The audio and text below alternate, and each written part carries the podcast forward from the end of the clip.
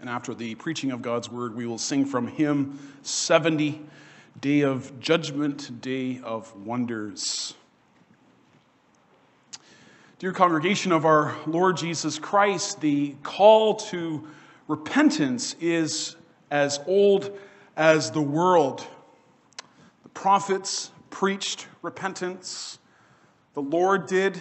We read in Mark chapter 1 that Jesus came to Galilee preaching the kingdom of God and saying that the time is fulfilled and the kingdom of God is at hand. Repent and believe the gospel. The apostles after him preached repentance, and that call is still true for today. When Martin Luther wrote his 95 Theses, he mainly wrote them against indulgences. And in them, he said, when Jesus Christ said, Repent ye, he meant that the whole life of the faithful is an act of repentance. And we find that word repent throughout the whole Bible. So, what is repentance? True repentance, or what we sometimes call true conversion, is like a U turn. People who become aware that they are traveling in the wrong way turn around. It's a change of direction. It involves, but it involves so much more. For when we believe on the Lord Jesus Christ for our salvation, we not only have a changed relationship with the Lord, our entire being, our inside and outside, is changed and is in the process of being changed and renewed until we meet the Lord in heaven. The Bible is filled with words about this. Paul says in 2 Corinthians 5, verse 17, therefore, if, is, if, if, if any man is in Christ Jesus, he is what? He is a new creation. Old things have passed away. Behold, all things have become new.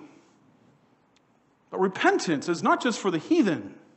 It's not just a one time experience. We're not finished once we come to faith in Jesus Christ and turn from a life of unbelief. It's a lifelong sentence, something that's to happen every day, as the Catechism teaches us. The Bible has some unforgettable stories of repentance, ones that encourage us in our calling, like this one about Manasseh. Makes us see the two sides of true repentance, which is the dying of the old nature and the coming to life of the new nature. So let us look at this, this uh, passage this afternoon under the theme an unforgettable story of repentance. And we'll look at this with three points. First of all, a dark regime. Secondly, a dramatic change. And thirdly, a devoted heart. So, first of all, a dark regime. If we were to read just verse 1 and verse 20 of this passage, we would come to the conclusion that everything was fine with this king. He reigned not only 40 years like David did or like Solomon, but 55 years, many years. And we might say that he lived a normal life as a Davidic king, reigning long and dying peaceably. And yet, in those 55 years, there was so much damage done. These were years of incredible abominations. And the word here, abomination, in verse 2 means literally a disgusting thing wickedness, abominable in an ethical sense. There were more terrible things happening in, in Judah than among the heathen nations. That's how bad it had become. And that's a lesson in and of itself. May it never be said of us, oh, those reform people. Oh, they just, you know, we, we know how they live, we know how they are. We hear them talk, we hear what they, they say. That was the reputation of, of King Manasseh and, and, and most of his reign as the, the king of Judah. He had wiped out Hezekiah, his father, and his reforms. He had increased the wickedness in the land and he had exhausted the patience of the Lord. the writer of the Chronicles itemizes everything for us so that we feel the weight of these sins. In verse 3, we read that he instituted fertility worship. He raised up the high places that his father had torn down. It's exactly what the Antichrist king of Israel, King Ahab, had done in his reign in the northern kingdom. Not only this, he even placed an Asherah pole in the temple. Verse 5 says that he built altars to the host of heaven, which were for astral worship, the worship of the sun, moon, and the stars. That's what the Canaanites did, something that the Lord clearly commanded them not to do. Manasseh also stooped down to the level of the horror of child sacrifice, something that King Ahaz had also done in the past. And then verse 6 uh, catalogs the activities of the occult, including sorcery, divination, and witchcraft, which involved the consulting of mediums and necromancers. This worship of the chthonic deities, as they're called, the chthonic deities, were thought to be from the underworld. And added to this, verse 7 says that he set a carved image which he made in God's own house, which was specifically designed to be the house of the Lord, where his name would abide. So, Asherah fertility gods, Canaanite deities, the worship of deities of the subterranean world. Why? Why would he be so infected in his heart with these things? Why would he do a complete 180 degree turn from the way that his godly father had lived? Well, it's all about control, it's about fear. All these pagan religions were what you did to manipulate the gods to bless your future. The fertility gods were said to bless you in some way. You could manipulate them, they were, they were thought to do. In the worship of the stars, you sought after omens that would indicate future events. In the same way, when consulting with mediums and spiritists, you were trying to find out the secrets of your future so that you could continue to be blessed in some way. And by child sacrifice, the horror of it, you were paying the extreme price of purchasing the favor of the gods. This is what paganism is all about. Manasseh preferred to trust in the religious manipulations which kept security for his realm in his own hands. And thus, the, the worship of these other gods was a way to manage reality for one's own interests. We all have fears, we all have phobias. Our wrestling with the future is not really that much different from others, including Manasseh. As one writer put it, this would be Ed Welch. He says, There are fears for your safety and the safety of, of those you love, fears about how you will die, a progressive, debilitating disease, cancer, Alzheimer's disease, being alone, being penniless, fears about what happens after death, being forgotten, being maligned, being judged, being extinct, fears about living a meaningless life, extensive resumes seem more and more hollow when we consider the end of life, fears about being unloved or alone, fears about being in love in the high probability of being hurt, fears about what you might lose. Your figure, your boyfriend, your girlfriend, hair, youth, mind, job, spouse. Anytime you love or want something deeply, you will notice fears and anxieties because you might not get them. And yet, how does the Lord want us to live? When we're fear- fearful, He doesn't want us to rely on the occult and spiritism or our own feelings and whims. He calls us to trust Him completely. He's the sovereign God who walks before and beside us. He's with us through the green pastures as well as the deep valleys. The real tragedy is that it is not what Manasseh wanted. He completely abandoned that.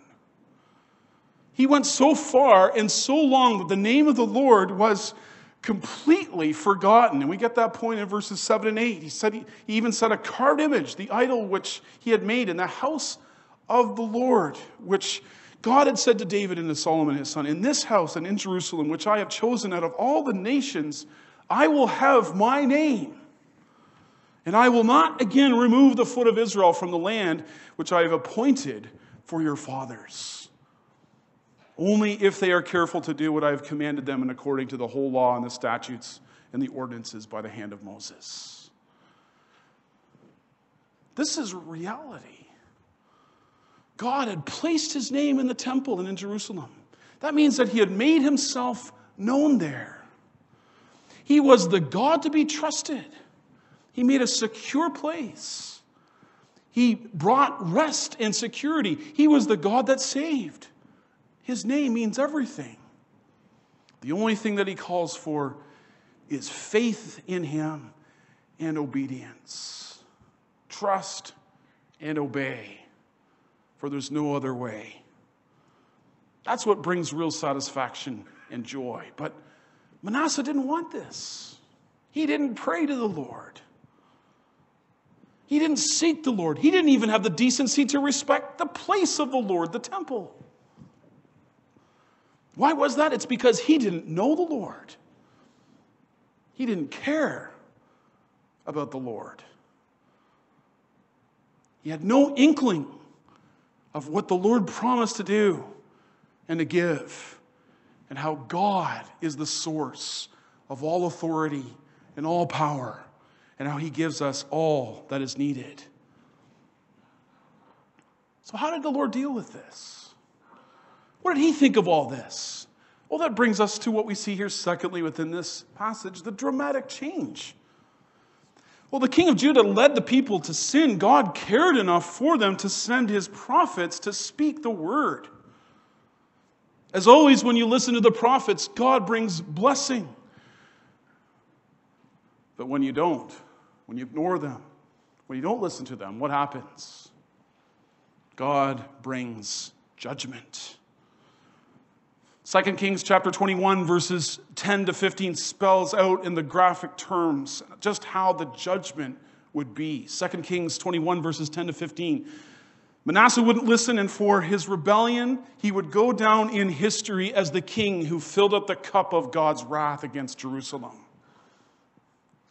the entire city would be emptied out and wiped clean like someone in the kitchen cleaning a dish and wiping it clean. For example, we read elsewhere in Jeremiah 15, verse 4, of how Manasseh made history. The Lord says to his people in Jeremiah's day, I will hand them over to trouble to all the kingdoms of the earth. Why? Because of Manasseh, the son of Hilkiah or Hezekiah rather, king of Judah, for what he has done in Jerusalem. We're not told in so many words what happened, just a summary of it in verse 11 of this passage, where, where we read that God sent the king of Assyria. God sent the king of Assyria as an instrument of judgment. Imagine how humiliating that must have been for him. As he was led, verse 11 says, with a hook in his nose and in bronze shackles. We know from archaeology that this is what the Assyrians did at that time. They actually inserted hooks through the noses of captives and attached them to chains. And we read here that he was carted off to, to Babylon. How painful that must have been and how long that journey was. This wasn't just next door. This would have taken days, weeks, maybe even months to go all the way from Jerusalem to Babylon on foot. Lots of time to think, lots of time to contemplate, much time to look over his life as he considered what he had done and how he had lived before the Lord. And that brings us to the actual response, which is only here in Second Chronicles. You don't find this in First Kings chapter 21. It's only here in Second Chronicles. We're told two things. First, he prayed. Verse 12. He implored the Lord, his God. It means he begged for God's favor. He entreated the Lord. And it reminds us of, of Solomon's prayer. You remember the, the prayer that Solomon made at the time of the dedication of the temple, where he said, If, if anyone bows before you and, and comes to you and faces the temple with his prayers, may you hear on high. And also note the rest of verse 12. It says that he humbled himself greatly before the God of his fathers. Again, it's very reminiscent of the words of the Lord's instruction to his people that if my people who are called by my name will what? Will humble themselves and pray and seek my face and turn from their wicked ways, then I will hear from heaven and I will forgive their sin. And because he prayed, because he sought God's face, and because he humbled himself, what did the Lord do? God responded favorably to him. He brought him back to Jerusalem. Even the severe punishment of exile from the land was reversed by his prayers to the Lord. And that's what true repentance is it's a dying to the old self, and it's a coming to the life of the new. And a very simple illustration of this brings that out. Have you ever made a wrong turn and went down the, the, the wrong road? Well, you can come to an unnamed road, which may lead to a, a dead end, or it may uh, fall into a, a body of water. Perhaps there's a ravine ahead or a steep hill. And you could do two things. You can either keep on going and fall down that cliff, or you do the wise thing and turn around and go back. And this is what conversion is it's turning around. Like Paul, as we read this morning, he was brought to that chasm and made to face the Lord in person. And he turned out of his sin. And the same for the Philippian jailer who made a, tur- a turnaround when God sent that terrible earthquake. But, that's, but this is not all that we need in repentance. We need sorrow. We need to be sorry. We need to be distressed for our sins. Not a sorrow that leads to death, but a sorrow, as God's word says, that leads to repentance. A sorrow toward God, as the Catechism says. A sorrow expressed to God. And that's not all. We need a, a hatred for sin. That's probably where we fail sometimes. We, we naturally love sin. We know we have to be sorry, but do we hate it? Do we despise it so much that we more and more hate it and we flee from it? Do we run from sin? Or do we run to sin? So to hate sin means an absolute intolerance. Hate is to do away with it. To hate means to hate sin means that you you can't endure it. You loathe it.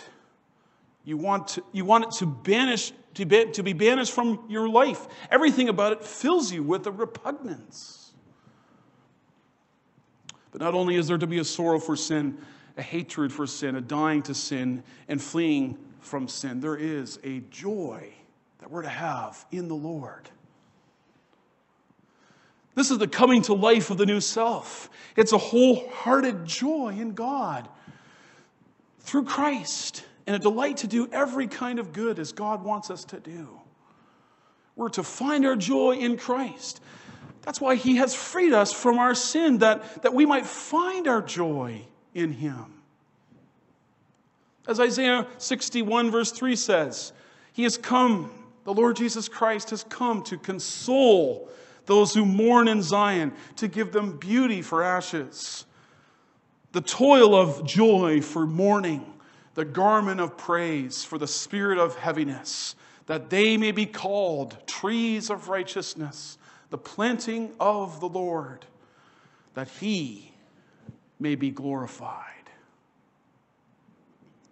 His grace leads to a whole new life, a whole new attitude, a whole new way of living. And we delight not after the old man, but we delight after the new man that's created in Christ Jesus. That's what Manasseh came to see and know. Notice the last words there at verse 13. As God responded in love and mercy, verse 13 says, Then Manasseh knew what? He knew that the Lord was God. He knew that God had delivered him from his imprisonment. It's like that beautiful hymn by Isaac Watts, and can it be, as Watts describes God's deliverance like the deliverance of the Apostle Paul from, or the Apostle Peter rather, from, from prison. Long my imprisoned spirit lay fast bound in sin and nature's night. Thine eye diffused a quickening ray. I woke, the dungeon flamed with light. My chains fell off, my heart was free. I rose, went forth, and followed thee. And so we see not only a dark regime, a dramatic change. We see, thirdly, a devoted heart, which we see in the fruit of Manasseh's repentance. Other than rebuilding the outer wall and making it a lot higher, as well as placing troops on the fortified city, or in the fortified city, Manasseh demonstrated that he was a changed man. How do we know this? Well, first in verse 15, we read that he got rid of all the foreign gods, as well as the idol that he had placed in the house of the Lord. He threw it out of the city. These actions show that his repentance was genuine, it was real. His conviction that the Lord was God had led him to destroy all the idolatry that he had introduced after his father's reign. Notice in verse 16 that he reestablished proper worship in a positive manner. He restored the, the, the altar in the temple. He brought back the proper sacrifices and used the furniture of the temple the way that the furniture was supposed to be used. Manasseh himself had been faithful in his attempt to restore worship. However, notice in verse 19 or verse 17 that the, the people themselves were not able to be completely free of the past. They worshiped the Lord, but they still continued to do that on the high places, which was the practice that ensnared the people into idolatry throughout their history. The high places. It's as if it's telling us that Manasseh's conversion didn't make a full difference. It was wonderful. Let's not be mistaken. It was real as it ever could be. But disaster had been afflicted, the poison had been doled out. Whatever change may have come of the king of Judah, it would have no lasting impact or on the following generations. And so it was with his son Amon. He just continued along the same path as his father. What does it say to us? Well, it tells us, it, it's a warning to us. It's a warning to us. You can have a, a healthy spiritual life later on in life, but seldom does that lead to a godly legacy. Instead of a, a, godly repentance and a faithful legacy comes, which comes from a lifelong practice of godliness, and faithfulness to the Lord. And so, congregation, do we have a daily repentance? Do we have a daily repentance? A putting off of the old man and putting on of the new man? Is there a heartfelt sorrow for sin and a turning away from it? And is there a heartfelt joy to do what God loves by our obedience?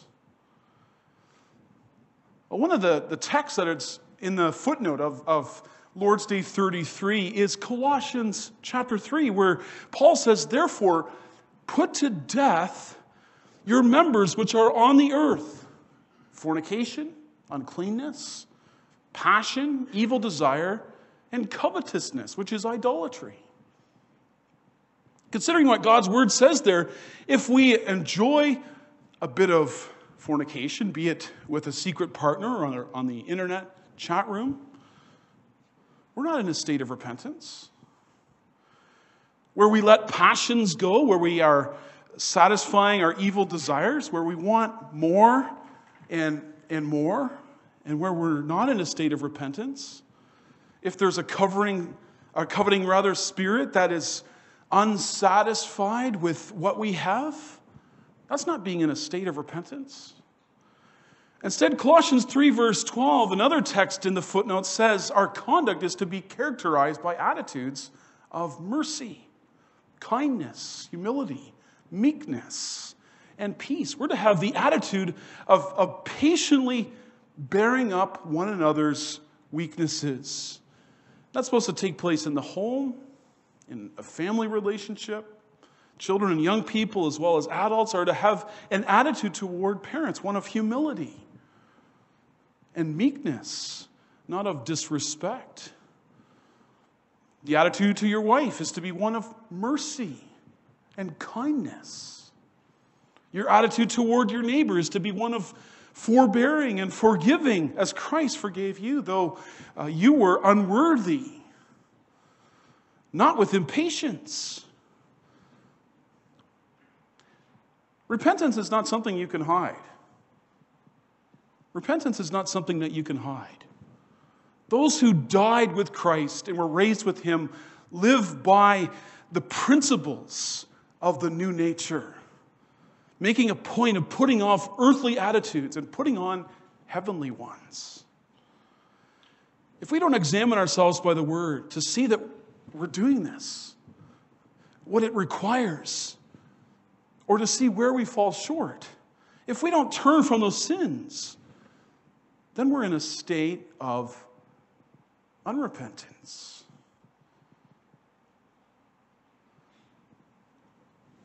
But Jesus said, Repent or perish. Woe to him who's not sorry for his sins, who does not grieve wholeheartedly that he has hurt God with his actions and with his attitudes and does not have a heartfelt sorrow for God.